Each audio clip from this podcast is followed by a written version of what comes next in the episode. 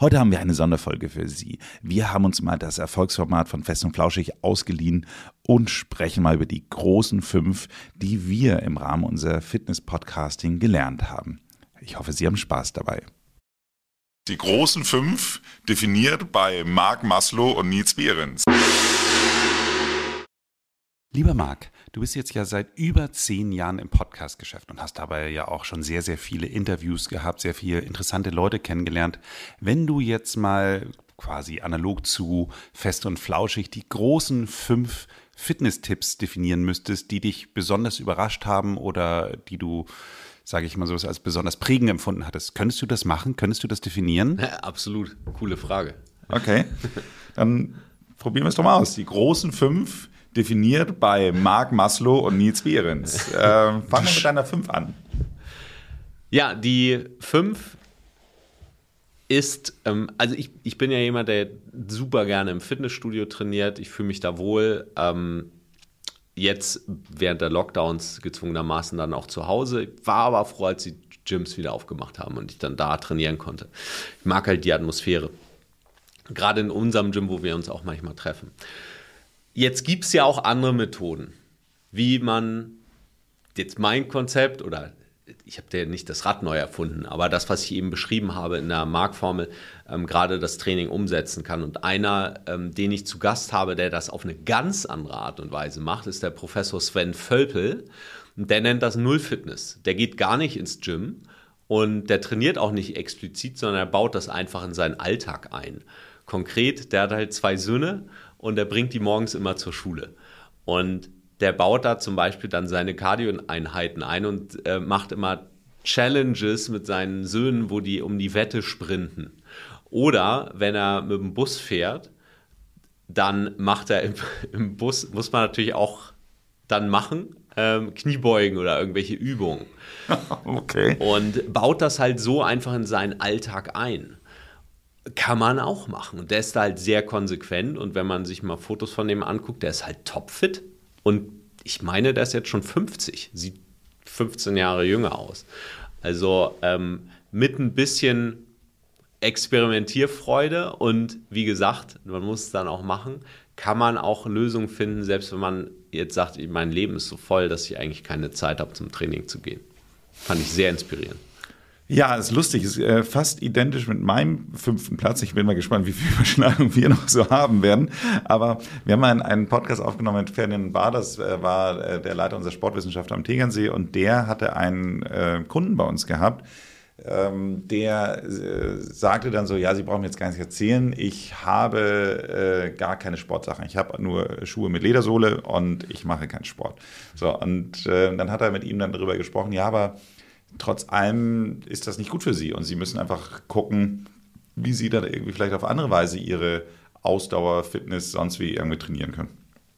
Und mit dem hat er dann verschiedene Sachen besprochen, die er in den Alltag integrieren kann. So zum Beispiel das Thema Telefonieren. Telefonieren Sie viel? Ja, ich telefoniere ständig so. Ne? Und dann so, ja, dann telefonieren Sie doch nicht mehr im Sitzen, sondern gehen Sie, während mhm. Sie telefonieren. So. Ja. Und der kam dann, ich weiß gar nicht, ein oder zwei Jahre später wieder und äh, hatte signifikant abgenommen. Wahnsinn. Und äh, hat scheinbar ein sehr großes Büro, schafft also immer diese über 10.000 Schritte dann wieso da täglich mit einzubauen, während, weil er immer jetzt rumläuft, während er telefoniert. Mhm. Und äh, deswegen, wir haben diese Folge damals auch äh, genannt, ganz nebenbei fit werden. Also mhm. von daher mhm. lustigerweise nahezu der gleiche Punkt, aber ähm, ja, für mich ein, ein, ein Thema, wo ich sagte, so Mensch, ich finde das total cool, wenn man so Kleinigkeiten nebenbei einbauen kann. Also wir sitzen ja hier bei mir im Büro, ich habe hier meine Klimmzugstange und immer wenn ich mal das Gefühl habe, ich habe zu lange gesessen, dann gehe ich nicht, sondern mache einfach mal wieder ein paar Klimmzüge zwischendurch. Und äh, ja. wahrscheinlich sportwissenschaftlich gesehen auch nicht gerade gut, weil keine Ruhepausen oder sonst was, aber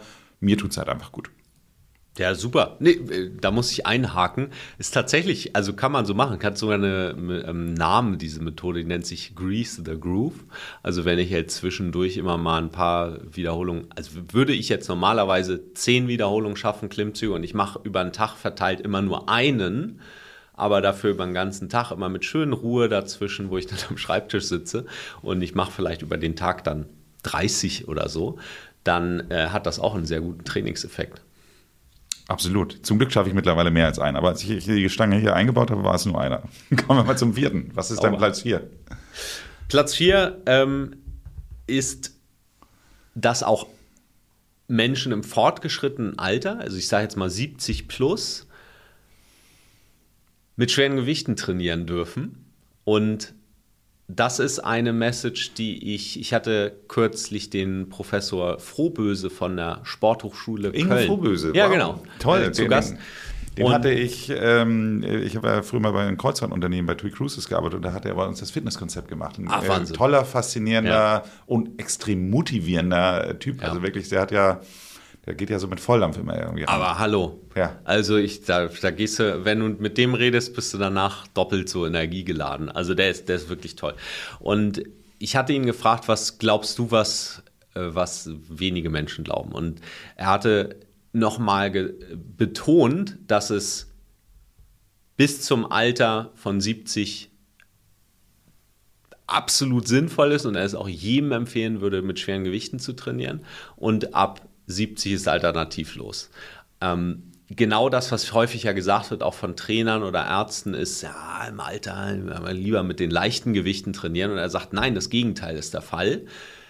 Schwer trainieren, das heißt natürlich nicht, dass ich, da gelten die gleichen Prinzipien wie bei jedem, der jetzt vielleicht einsteigt. Ich fange erst mit den leichten Gewichten an, aber ich arbeite mich nach oben vor. Und ähm, das Trainingskonzept ist also hier kein anderes.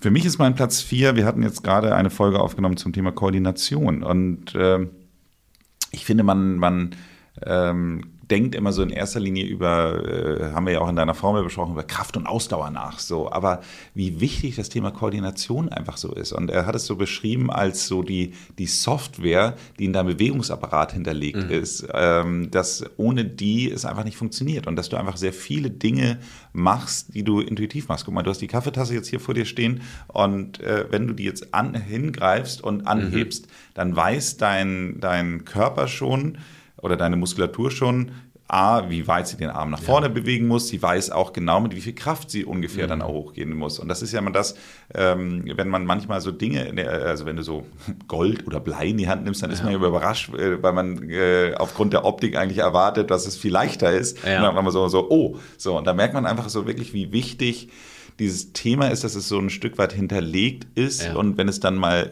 äh, nicht so kommt, welche Ausschlüsse, äh, welchen, welchen Einfluss es dann auch hat. Ja. Und ähm, zum Beispiel hier beim jo äh, Laufen, ich bin mal, bin mal äh, ähm, beim Laufen ein ganz klein bisschen vom Weg abgekommen. Da war dann eben neben der, der Bodenplatte, sozusagen Gehwegplatte, war dann eben halt der, der, der unbefestigte Bereich. So, und ich hatte nicht damit gerechnet, dass ich da abkomme. Und bin, also es ist ein Höhenunterschied von wahrscheinlich drei Millimetern gewesen, würde Ja. ich mal sagen. Aber diese, diese Höhenveränderung hat dazu geführt, dass ich mir sofort einen Bänderriss geholt habe, weil ich eben halt wirklich so, Ja. so äh, nicht darauf vorbereitet war, umgeknickt habe und so. Also deswegen, ich glaube, dieses Thema Koordination ist etwas, was meiner Meinung nach total äh, unterschätzt ist und wo man eben halt wirklich gucken muss, wie man das trainiert und, und auch äh, immer dabei bleibt. Ja, absolut. Total faszinierend. Ähm, und zeigt auch, wie viel da unbewusst abläuft. Wenn, also von der Koordination, die wir ja dann erlernt haben, optimalerweise. Und ähm, dann, Ja. was dann automatisch abläuft, ja. Wir haben die Folge, glaube ich, stolperfrei durchs Leben äh, oder ohne Stolper durchs Leben genannt. Äh, auf jeden Fall mit ähm, Fredrik Josten äh, eine Empfehlung, womit wir zu Punkt 3 kommen.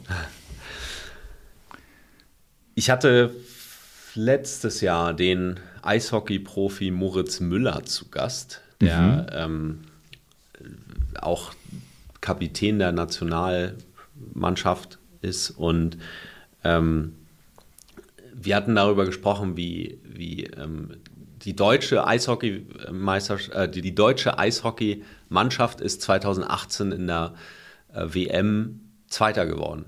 Und ähm, man muss dazu wissen, ja, dass die großen Nationen, die Favoriten sind Russland und Kanada. Ähm, Deutschland kommt irgendwo recht weit hinten. Und er hatte mir gesagt, wie sein Team mit Visualisierung gearbeitet hat. Also die haben ein ganz klares Ziel vor Augen gehabt und haben gesagt, nein, wir sind zwar hier nicht der Favorit, aber hey, wir haben alles, was wir brauchen, um zu gewinnen. Und haben ein bisschen größer gedacht, einfach von der, von der ähm, Zielsetzung her. Und er sagte, dass das auch ein wesentlicher äh, Erfolgsfaktor war, sodass sie dann an sich selbst geglaubt haben und wirklich alles rausholen konnten. Und das ist ein, eine Erkenntnis, die mich auch total inspiriert aus den Interviews, dass die, die wirklich erfolgreich sind, auch immer mit klaren Zielen arbeiten. Mhm. Ja, finde ich ganz interessant. Ich habe jetzt gerade im Urlaub dieses Buch gelesen. Ich glaube, er heißt James Clear, diese mhm. 1% äh, oder die, die, die, im Englischen heißt die äh, äh, Atomic Habits, glaube ich. Ja. Ne? So, ja. auf jeden Fall diese, diese 1%-Methode. Und da ähm, ist es ja wirklich dann auch so, dass sie sagen, naja, eigentlich äh, gerade Olympia treten alle an, um zu gewinnen, äh, mhm. aber äh, da musst du dir dann schon über den Prozess und den Weg Gedanken machen, wie du es erreichen willst mhm. sozusagen. Also was macht dir eben halt immer dieses 1% besser. Aber es ist äh, lustig, ich komme auch hier wieder auf meinen Punkt drei dieses Thema, sich ähm, Ziele zu setzen, ähm, und die dann irgendwie, du hast es auch ein kleines bisschen mit ähm, ausgeführt, auch äh, zu verschriftlichen oder, oder auch ein Stück weit abzuhaken. Also ich gebe dir mal ein Beispiel. Dass äh, mein, also mein Punkt 3 ist hier eben halt dieses ganze Thema, sich wirklich ganz konkrete Ziele zu setzen und nicht einfach, also na gut aussehen ist zugegebenermaßen dann äh, zwar das Oberziel, aber es ist ja nicht so richtig quantifizierbar. So und äh, Nebel, Tüten. Genau. Und äh, von daher ich habe jetzt zum Beispiel für mich ähm, seit, seit, keine Ahnung, ich würde sagen, bestimmt schon 20 Jahren, dass ich immer sage, ich will 21 Kilometer die Woche laufen, so mhm. Minimum. So, mhm. das heißt also, egal in welcher Abfolge, es kann dann zweimal, dreimal, fünfmal, keine Ahnung was, aber ich will 21 Kilometer laufen die Woche. Mhm. Also es sollte eigentlich jede Woche, die ich nicht 21 Kilometer gelaufen bin, ist äh, eine äh, Woche, wo ich das Ziel nicht erreicht habe. Und mhm. genauso habe ich jetzt so für mich zum Beispiel ein neues Ziel dieses Jahr definiert, weil äh, ich ja schon gesagt hatte, ich laufe sehr gerne und skip dann äh, leider dann ab und zu mal eher das, das Gym, wobei ich es eigentlich grundsätzlich gern mache, aber trotz allem. Und ich habe jetzt dieses Jahr einfach gesagt, ich will mindestens 100 Mal trainieren gehen. So. Sauber. Und ja. ähm, das klingt im ersten Augenblick vielleicht viel, für vielleicht auch viel, für dich vielleicht wenig, aber ähm, da ist es zum Beispiel so, wenn man sich dann mal aufsplittet und sich sagt, naja, es sind 42 Wochen, äh, 52 Wochen, das heißt, theoretisch sind es ja auch nur zweimal die Woche trainieren und mhm. zwei Wochen habe ich frei. So, ja. ähm, aber auf der anderen Seite, wenn du sagst, es sind 336, äh, 365 Tage, dann klingt das schon fast so, okay, eigentlich jeden dritten Tag. So, also, weißt du, so, äh, mhm. je nachdem, wie, von welcher Perspektive man sieht, mhm. ist es irgendwie viel oder wenig.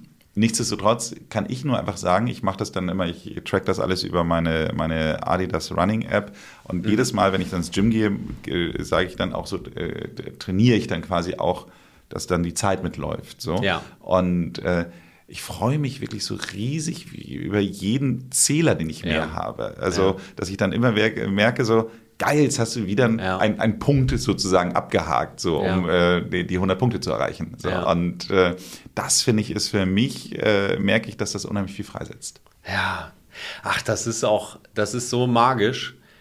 Ich komme ja aus dem Projektmanagement damals, als ich noch angestellt war und da gibt es ja diesen typischen Projektmanager-Spruch wie verspeist du einen, Ele einen Elefanten ein bisschen zur Zeit. Ah, lustig. Wir ja. haben damals in der Kreuzfahrt, hat das unser, unser New Build Director immer gesagt, wie verspeist man Elefanten? Und er sagt immer ja. Scheibe für Scheibe. Ja. Aber ja, genau. Ja.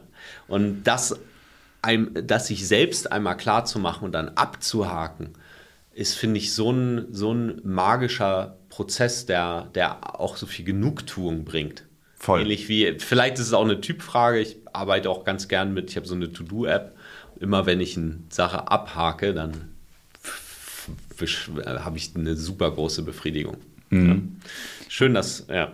Also meine Tochter und ich, äh, meine Tochter ist ein großer Joko und Klaas-Fan und äh, die äh, haben immer so am Ende, wenn sie bei Duell um die Welt äh, dann immer irgendwie einen Länderpunkt erreicht haben, dann immer so, äh, sagen sie dann irgendwie so, Finnland, check, irgendwie so. Und äh, so ist es ja. dann bei uns auch. Wir, wir sammeln gerne Länderpunkte im Sinne ja. von, in welchen Ländern wir schon waren. So. Mhm. Und äh, dann sind dann immer so Momente, wir waren zusammen gerade in Brasilien und dann so, wo wir dann sagen, Flughäfen äh, zählen nicht. Man muss das Land wirklich mhm. betreten haben im Sinne von mhm. raus aus den Transportwegen, sage ich mal so. Mhm. Also, und äh, wo wir dann so wirklich in Sao Paulo ankamen und dann so wirklich so im Hotel waren und dann sagten, Brasilien, check. So. Sehr schön. Kommen wir zu Punkt Nummer zwei. Ja, und zwar ähm, auch ein, eine Sportlerin, die mich sehr äh, inspiriert hat und auch inspiriert ist die Marina Hegering. Die ähm, ist äh, Fußballerin beim FC Bayern München und auch in der Nationalmannschaft. Die hatte ich zu Gast unter dem, der, auch der Überschrift Dranbleiben, weil sie eine ähm, Verletzung hatte. In, ja, sie war ein großes Talent, war auch schon eben Profifußballerin, hat sich dann verletzt und die Ärzte haben ihr gesagt äh, am Fuß, dass sie nie wieder wird äh, Fußball spielen können und ähm, das, das muss sie abhaken, die Karriere. Und äh, sie ist aber dran geblieben. Also sie hat trotzdem weiter Physio gemacht, weiter an sich gearbeitet und ähm, nach einer mehrjährigen Pause ist tatsächlich wieder geschafft, nicht nur ja, zum FC Bayern, sondern auch in die Nationalmannschaft und äh, mehr geht ja eigentlich nicht. Und äh, das, das fand ich unglaublich faszinierend. Da so intrinsisch motiviert zu sein und auch mit so einer Begeisterung und auch natürlich ist das auch nicht immer geil, gerade wenn man sie dann so gesagt bekommt von Menschen, die es eigentlich wissen müssten, ja, kannst du eigentlich abhaken.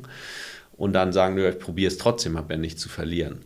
Finde ich wahnsinnig faszinierend. Mhm, absolut, absolut. Also es ist ja ein bisschen die Tiny Habits, äh, nee, die Atomic Habits äh, Geschichte auch, wie James Clear auch gestartet ist. Der hat ja, glaube ich, den Baseballschläger da irgendwie ins Gesicht bekommen mhm. und äh, war dann ja auch einmal raus aus dem Kader und hat sich dann ja da wirklich hochgearbeitet und wieder zurück in die Mannschaften und alles, was dazugehört. Also total eindrucksvoll. Und es gibt diesen wahnsinnig tollen Spot von, ich weiß gar nicht, ob der in Deutschland auch lief, von, von Anna Armour äh, mit Michael Phelps. Kennst du den?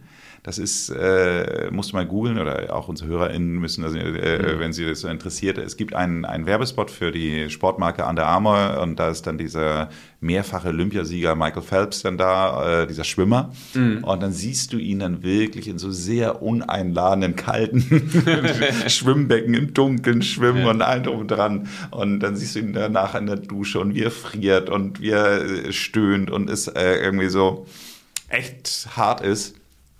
Und dann ähm, endet das Ganze irgendwie äh, so sinngemäß, äh, it happens in the dark, what makes us äh, shine in the light oder irgendwie mhm. sowas so. Also, mhm. dass, dass man die Leute sehen immer nur den Erfolg, aber ja. die sehen nicht, was im Grunde genommen eigentlich dafür eine wirklich mhm. brutale, harte Arbeit dahinter steckt. Ja. Und ähm, ja, total gut.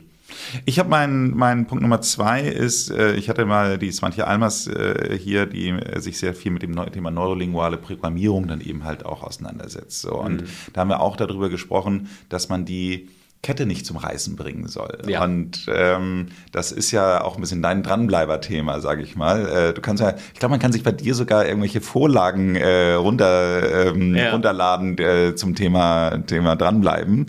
Äh, kannst du gleich noch was zu sagen. Aber ich äh, hatte mit ihr darüber gesprochen. Ich habe zum Beispiel mal ähm, diesen Erfinder von diesen sieben Minuten Trainings, die es eine Zeit lang mhm. so als App so äh, mhm. gab, kennengelernt. Und ähm, da gibt es eben halt jetzt mittlerweile ganz, ganz viele Apps, die alle immer dieses 7-Minuten-Training machen, aber das Ganze ist mal 2013 eben halt entstanden und durch einen Artikel in der New York Times und ähm, dann ist das ganze Thema dann irgendwie total viral gegangen, dass man mit 7 Minuten Training eigentlich äh, einen Großteil seiner, äh, seines Sporttrainings abgehakt haben kann. So. Mhm. Und äh, dann fand ich das, äh, nachdem ich ihn dann mal persönlich dort kennengelernt hatte, fand ich dann irgendwie so es so gut und hatte ich dann irgendwie, weiß ich noch, mit meinem Vater so einen Weihnachtsspaziergang da irgendwie am Strand und dann haben wir da so drüber geredet, dass er das auch jetzt immer macht und so. Und dann habe ich gemerkt, so ja, ich mache das immer so unregelmäßig, weil an den Tagen, wo ich dann äh, ins Gym gehe oder laufen gehe, dann mache ich es dann mal nicht und so. Und dann äh, meint er dann so, ja, aber die sieben Minuten wirst ja noch Zeit haben, da zusätzlich irgendwie so. Und dann sagt er so was sinngemäß. Und dann habe ich gemeint, ja, stimmt eigentlich. Mhm. Und dann habe ich es wirklich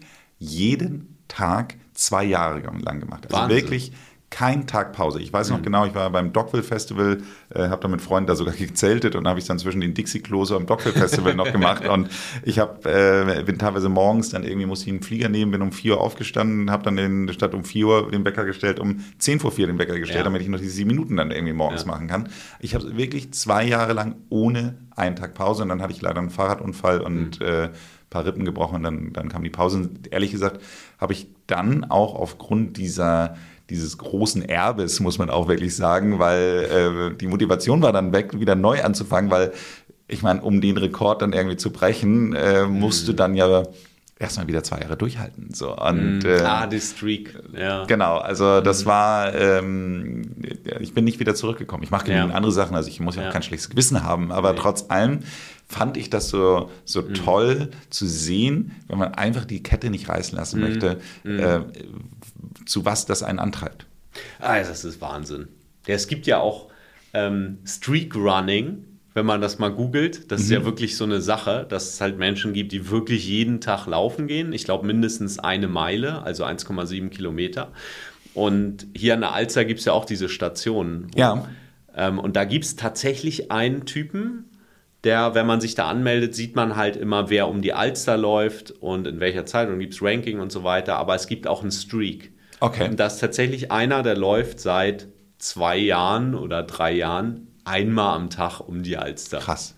Und der hat das nicht einmal ausfallen lassen. Und da denke ich so, ja gut, also innerhalb von ein paar Jahren, jeder hat mal irgendwie eine Erkältung oder irgendwas passiert. Ja, aber du fährst mal in Urlaub. Genau.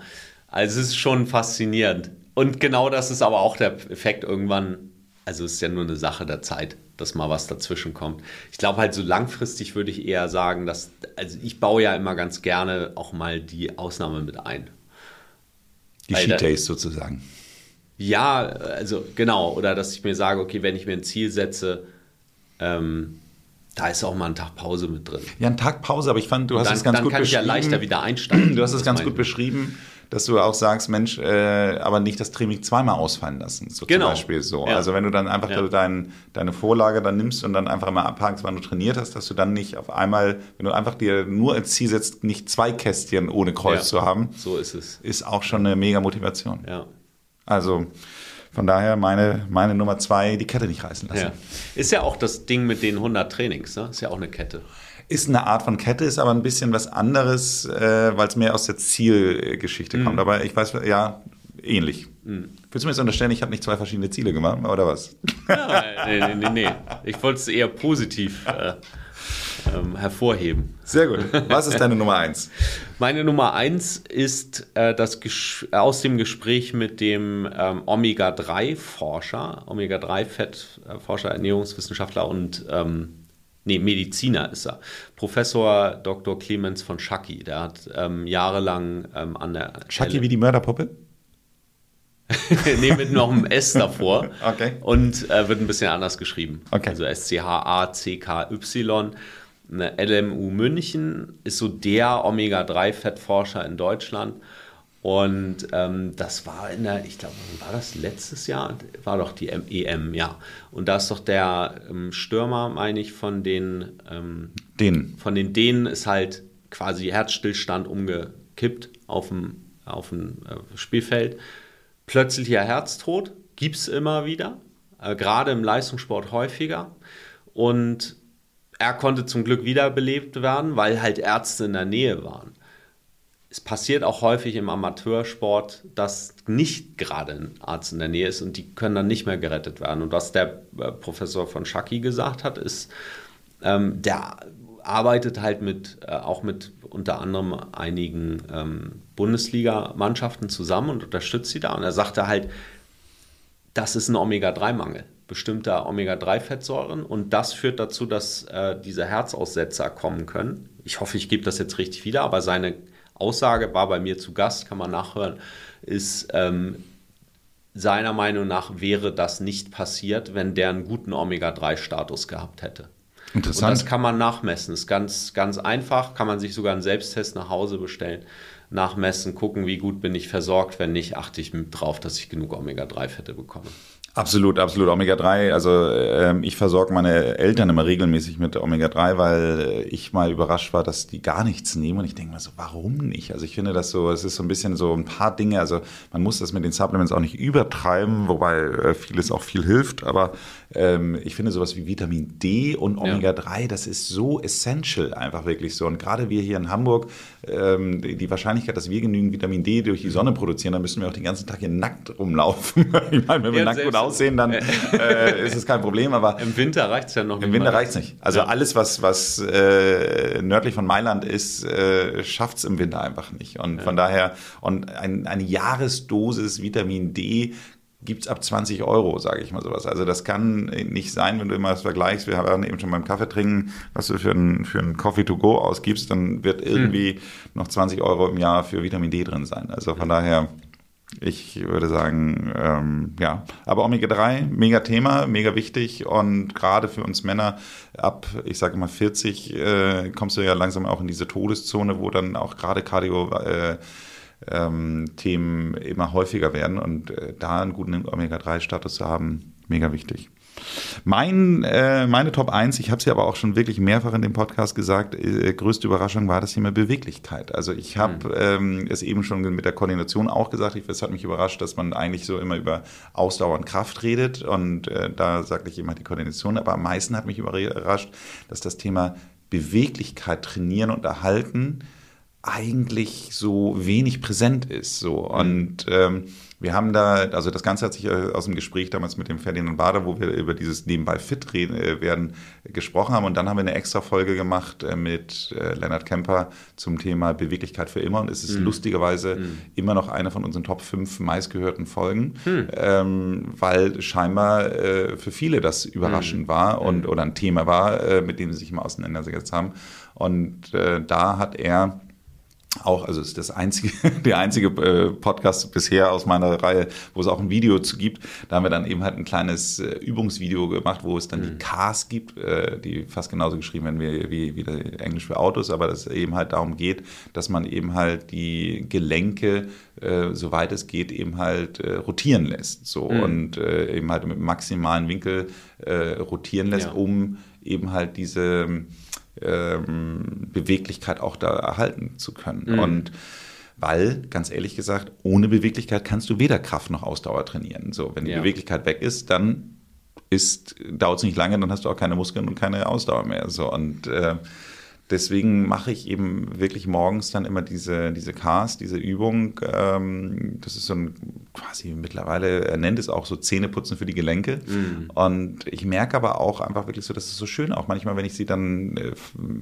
vergessen habe oder so, das kannst du auch einzelne von diesen Elementen auch ja. mal so einbauen, dass du dann ja. einfach mal wirklich so die, die Kopfrotation, die Schulterrotation, die Armrotation oder sonst was irgendwo machst. Also ja. muss ja nicht wie Professor Völpel im Bus sein, aber ich mache sie dann hier ab und zu in meinem Büro oder, oder sonst was. Aber sich Beweglichkeitsroutinen, Übungen eben halt in den Alltag zu integrieren, halte ich für mega wichtig. Absolut. Das tut auch einfach gut, wenn ich mich zwischendurch mal bewege. Es gibt auch Studien, wenn, ähm, wenn ich lange am Schreibtisch sitze, dass die geistige Leistungsfähigkeit nachlässt. Wenn ich mich ein bisschen bewege und solche Mobilisationsübungen sind ja super, auch ähm, dann zwei Fliegen mit einer Klappe zu schlagen, danach bin ich auch wieder leistungsfähiger. Ähm, und ich kann auch durch Krafttraining, also durch die, durch die ähm, Grundübungen, trainiere ich auch meine Beweglichkeit, mhm. wenn ich eben die Übung vollständig ausführe. Äh, es kann natürlich sein, dass man auch hier und da, wo Schwachstellen sind, dann eben noch zusätzlich nachhelfen darf ein bisschen. Aber es wird häufig auch gar nicht so mit dazu gesagt, dass eben durch das Krafttraining ich ja auch meine Gelenke eigentlich, wenn ich ein umfassendes Training mache, auch in allen äh, Ebenen, sage ich mal, ähm, in allen Ebenen bewege. Das waren dann die großen fünf, ähm, definiert von Marc Maslow und Nils Behrens. Vielen Dank dafür. Danke dir.